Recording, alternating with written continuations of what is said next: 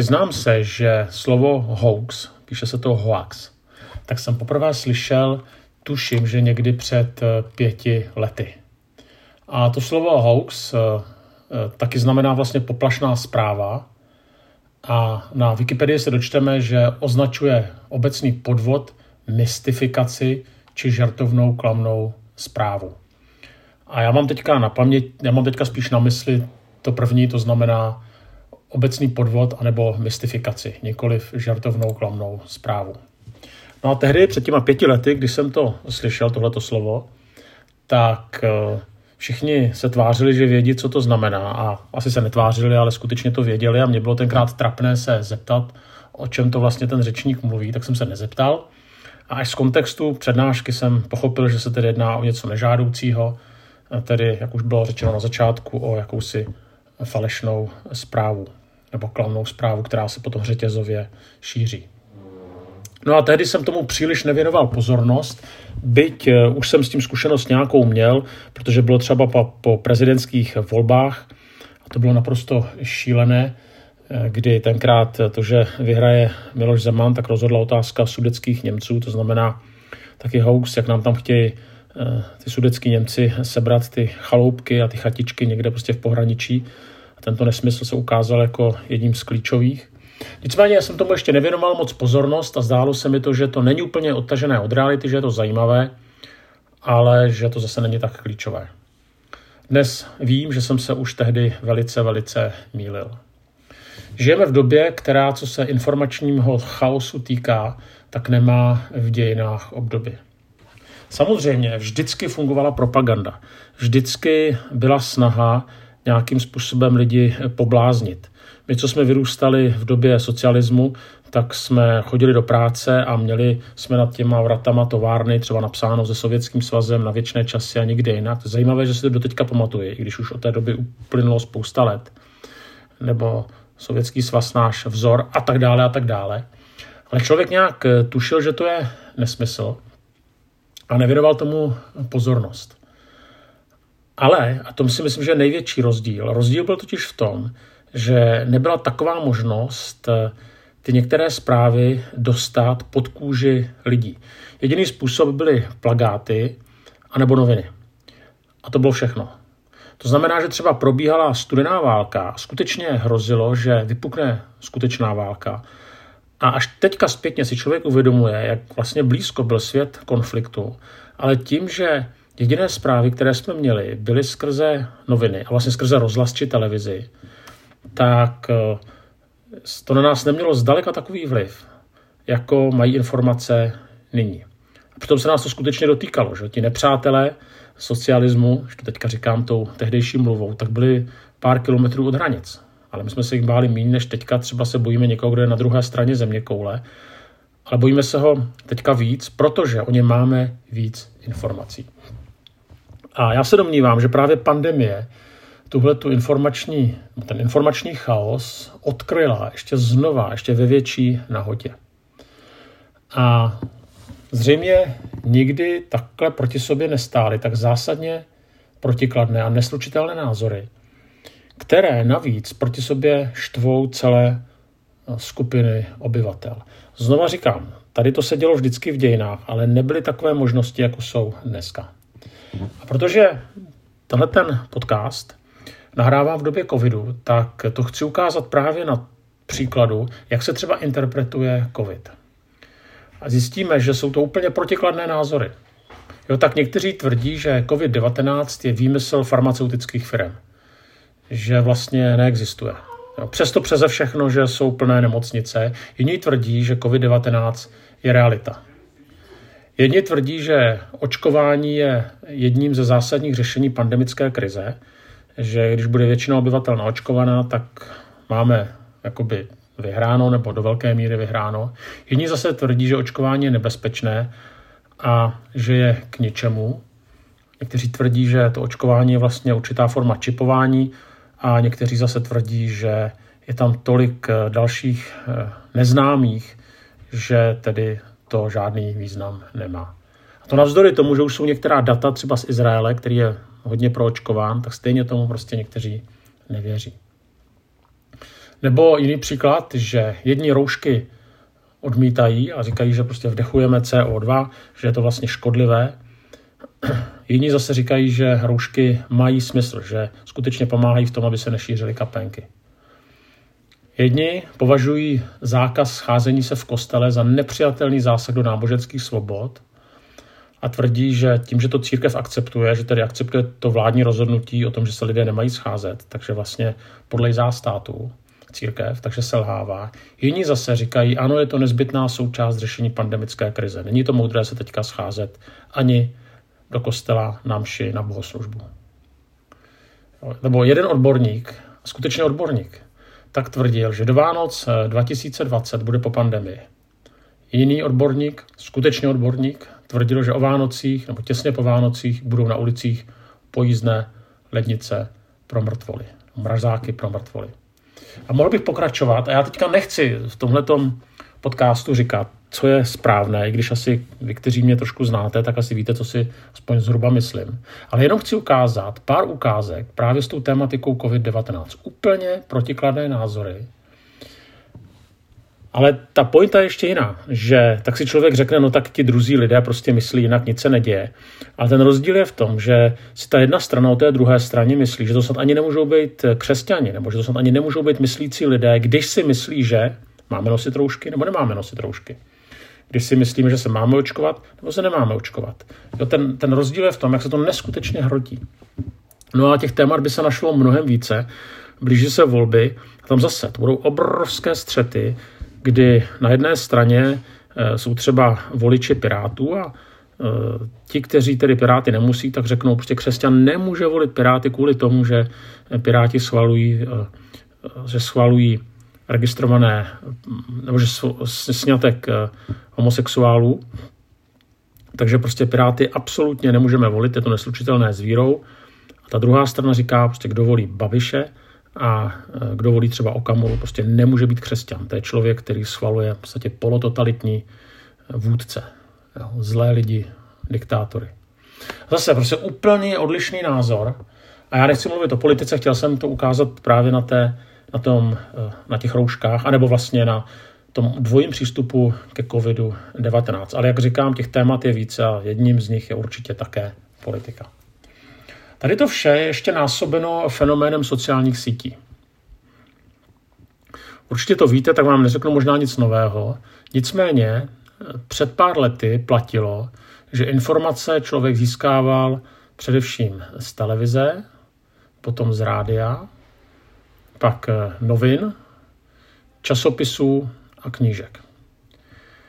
To sice stále platí pro nezanedbatelnou část populace, ale v posledních letech obrovská narůstající část lidí, především mladších lidí, ale nejenom, tak získává informace z Facebooku, z YouTube kanálu, z Twitteru a z dalších sociálních platform. A tam je jeden zásadní rozdíl oproti novinám, televizi nebo rádiu. Ten rozdíl je v tom, že kdokoliv může publikovat cokoliv. Já vám dám příklad. Když třeba jako předseda církve něco mám pro televizi, tak musím dopředu poslat scénář. Oni mi ho projdou, případně mi napíšou nějaké svoje postřehy a teprve potom to můžu vypublikovat. A přijde mi to, že to je celá v pořádku. To samé, když píšu pro nějaký časopis, tak to zase pošlu a nejdříve to musí schválit redakční rada. A až když to schválí redakční rada, tak to ten časopis může otisknout. Tedy pokud ten časopis má aspoň trošku nějakou štábní kulturu. Stejné platí do rádia když něco nahrávám do českého rozhlasu, není to moc často, ale když to je, tak zase prostě je tam nějaká redakce, která to schvaluje. A zase je to zcela v pořádku. A tady je zásadní rozdíl, že na sociální sítě můžu publikovat, co chci a nikdo mi to nemůže nějakým způsobem ovlivnit. Samozřejmě pokud to není nějaká extrémní sprostota anebo něco trestného, tak o tom samozřejmě nemluvím. A teďka platí, že s touto informační svobodou přichází informační anarchie, kdy najednou vlastně nejde o to sdělit pravdu, ale přesvědčit lidi o své pravdě, třeba proto, aby mě volili, nebo aby si koupili můj produkt, nebo aby sledovali můj informační kanál, třeba moje YouTube nebo můj Twitter. Jo. A výsledkem je, že jsme podrobeni obrovské mediální masáži ze všech stran. A pokud za komunismu platilo, že jsme pocitovali nedostatek informací, tak eh, dneska se v nich topíme. Ale výsledek je, že zase k těm informacím vlastně máme daleko. I když je nemáte, nebo když se v nich utopíte, tak vlastně jakoby v něčem nemáte. Všimněte si taky ještě jedné zajímavé věci, třeba před volbama, že najednou mluvíme, jak je strašně důležitý PR. Jo, a vlastně Eh, ta pointa tady toho je, že nakonec nejde o to lidem sdělit pravdu nebo jim dát nějaký předvoleb, předvolební program, který má hlavu a patu, ale spíš jde o to najít nějakého schopného PR manažera, který vymyslí, jak se lidem, jak se dostat k emocím lidí, kteří pak budou volit tu kterou stranu. Znamená vlastně nepoužívat příliš rozum, ale spíš útočit na emoce. Protože nejde o pravdu ale jde o to, jak přesvědčit člověka, aby mě volil za jakoukoliv cenu. Nebo aby třeba koupil můj produkt, abychom nemluvili jenom o politice. Teďka ještě další taková věc je, že jedním ze spolehlivých nástrojů, jak lidmi manipulovat a zároveň je zaujmout, tak je strach. Zvláště pro manipulaci je strach naprosto klíčový. Já jsem četl jeden výzkum, který se týkal sledování manipulativních technik v mediálním sdělení. Dělala to Brněnská univerzita a oni přišli na to, že nejvíce fungují ta sdělení, která útočí na emoce, ale, a to je důležité, která apelují hlavně na strach. Proč? Protože strach vypíná rozum. Tak já jsem na to četl takové antropologické eh, vysvětlení, že od nepaměti, že třeba když na Eh, člověka zautočil lev, tak eh, člověk neměl moc času prostě přemýšlet, jestli to je lev nebo lvice, jestli ten lev je velký nebo malý a tak dále, ale prostě musel vyskočit na strom. To znamená, musel vypnout všechny kognitivní funkce nebo racionální funkce, musel zapnout jenom prostě, ten, ten mozek prostě přepnul do emocí a člověk prostě vyletěl někde na nějaký strom a té šelmě se jak si skoval. A bylo to proto, že takhle jsme nastaveni, že když přijde nějaká stresová situace, když se něčeho bojíme, tak, vy, tak se vypínají některé uh, racionální funkce, aby se uh, mohly zapnout emoce. A abychom jednali rychle a vlastně instinktivně. Takhle jsme stvořeni. Takže vlastně ještě jednou, že strach vypíná rozum. A teďka vlastně, jak jsem říkal, tak nejlépe fungují ty zprávy, které tedy útočí na emoce a zároveň zbuzují strach, aby vyply rozum. Já vám to ukážu na příkladu. Když se podíváte na dvě poslední prezidentské volby, tak hlavní téma před těmi asi osmi lety byl strach z uprchlíků. Vlastně úplně iracionální téma. A lidé se báli. A nebo minule strach ze sudeckých Němců. Nebo takhle, to je obráceně, že před minule to byli sudeční Němci a teďka to byli uprchlíci. Ale zase, eh, obě, oba dvě ty témata byly zcela iracionální eh, v porovnání s tím, co voliči nebo tedy lidé prostě řeší. Jo, prostě tady je mnohem a mnohem víc věcí, které nás skutečně pálí. Ale zabrali sudečtí Němci a uprchlíci. A tady to samozřejmě velmi dobře vědí nejrůznější manipulátoři, asi kteří sestavovali některé tu, asi tu, tu volební kampaň. A protože věděli, že lidé se budou bát, strach vypíná rozum. Budou potom volit na základě svých emocí.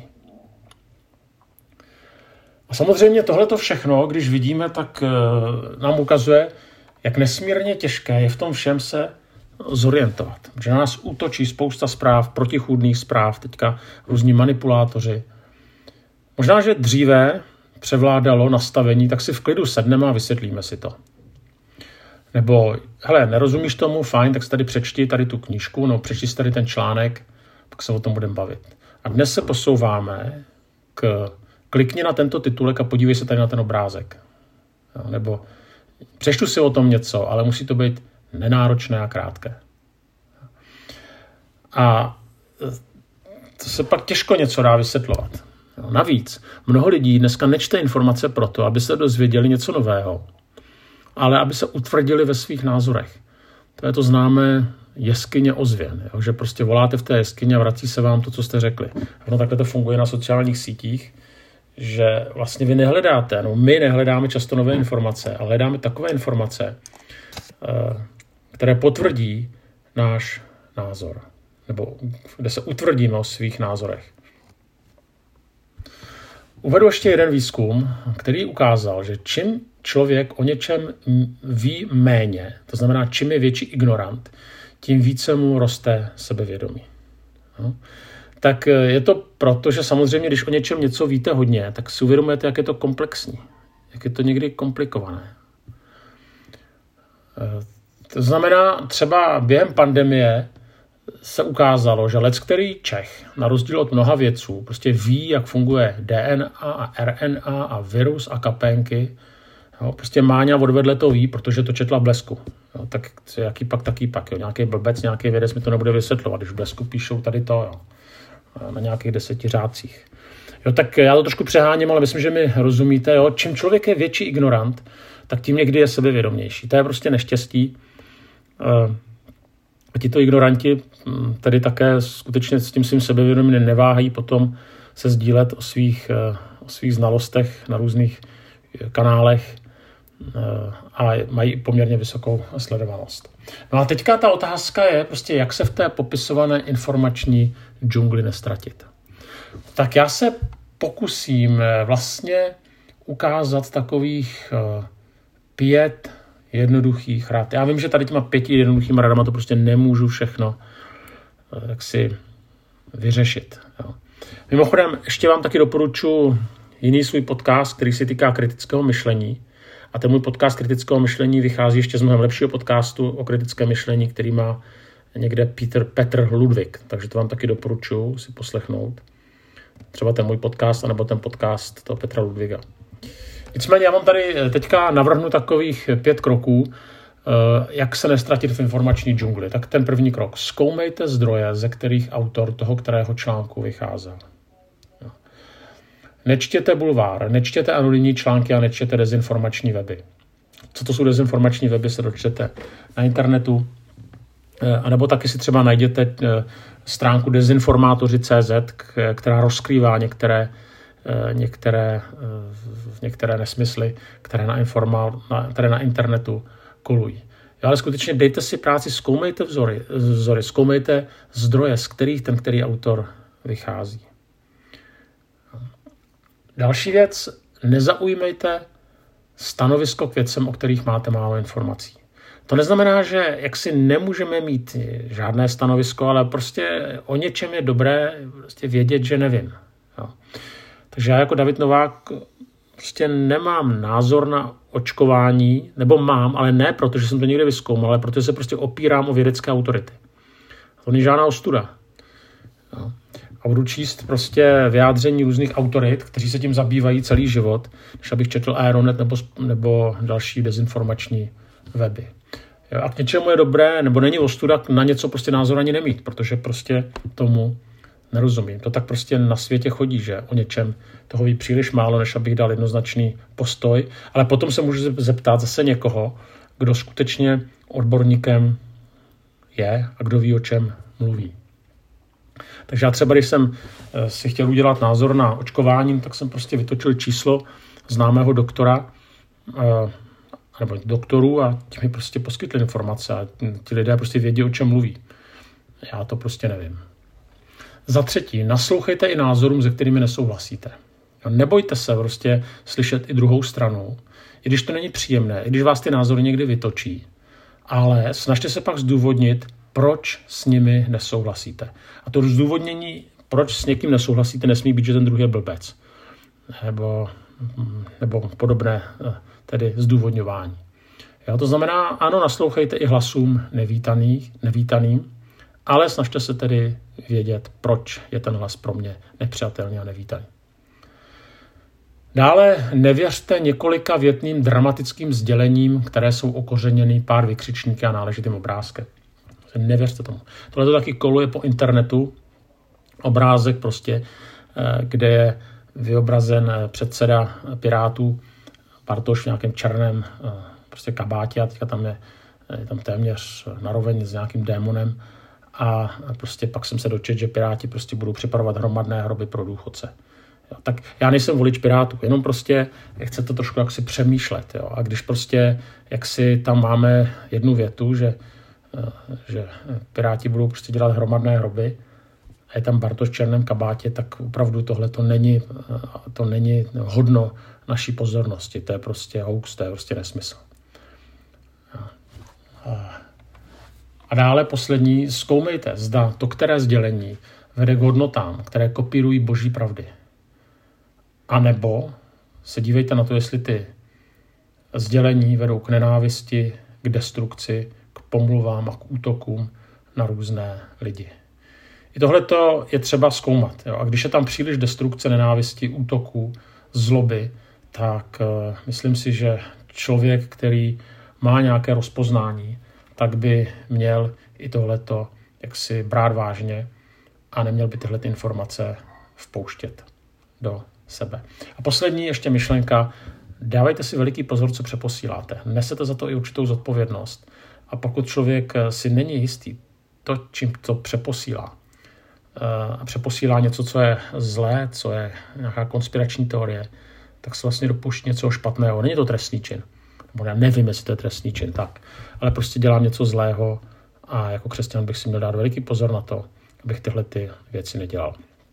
Tak nám všem přeju boží moudrost, eh, taky takové vedení, eh, nejenom v tom, abychom poznali boží mysl, ale abychom se nestratili v té informační džungli, které jsme dneska vystaveni. Lepší to nebude, to znamená, jediné, co můžeme dělat, je v tom se naučit eh, chodit.